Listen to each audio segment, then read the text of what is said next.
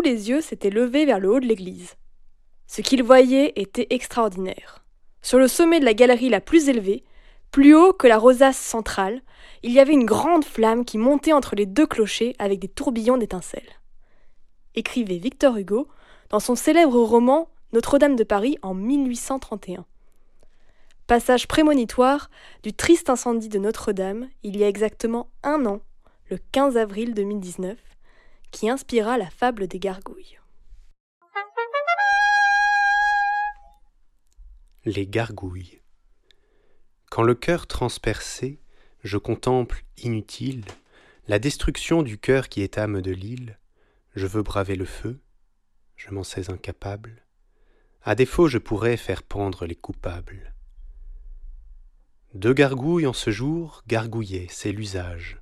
Au fait du transept dominant la cité, de concert elles devisent avec sagacité, fixant sur le bas peuple leur rocailleux visage. Elles conversaient encore, quand peu avant sept heures, un très vil importun s'invita à la fête.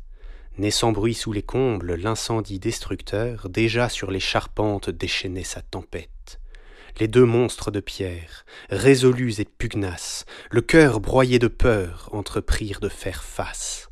Mais que peut une gargouille face au feu du malheur? Le toit, après la flèche, s'effondra de stupeur, emportant dans la mort l'un des deux camarades. L'autre, brûlé à vif, les yeux criblés de larmes, s'extirpa des décombres et dut baisser les armes pour offrir à son père une ultime embrassade. Et je les trouve ainsi, et m'insurge et accable de mots ignominieux les odieux responsables, qui ont porté le feu sur les fonds baptismaux, et ceux qui ne l'ont pas à temps vaincu par l'eau, et tous les autres encore, je médis et maudis. S'arrachant à sa peine, la gargouille me dit Toi qui ne penses à mal, partage donc mon deuil. Ne crie pas au complot, ne hurle pas à la mort. Les dieux sont insatiables et j'aime mieux encore qu'au chevet de ma sœur sans mots tu te recueilles.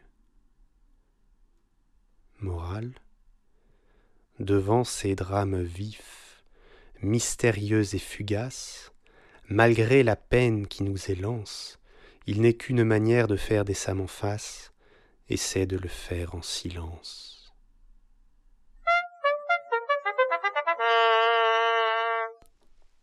Ce podcast vous a plu? Vous aimerez sûrement le livre le Monde à poil, apparaître fin 2020.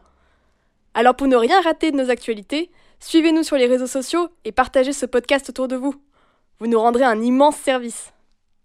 C'était Le Monde à poil, animé par Philippe Néron, fable Damien Héron, illustration Constance Auger.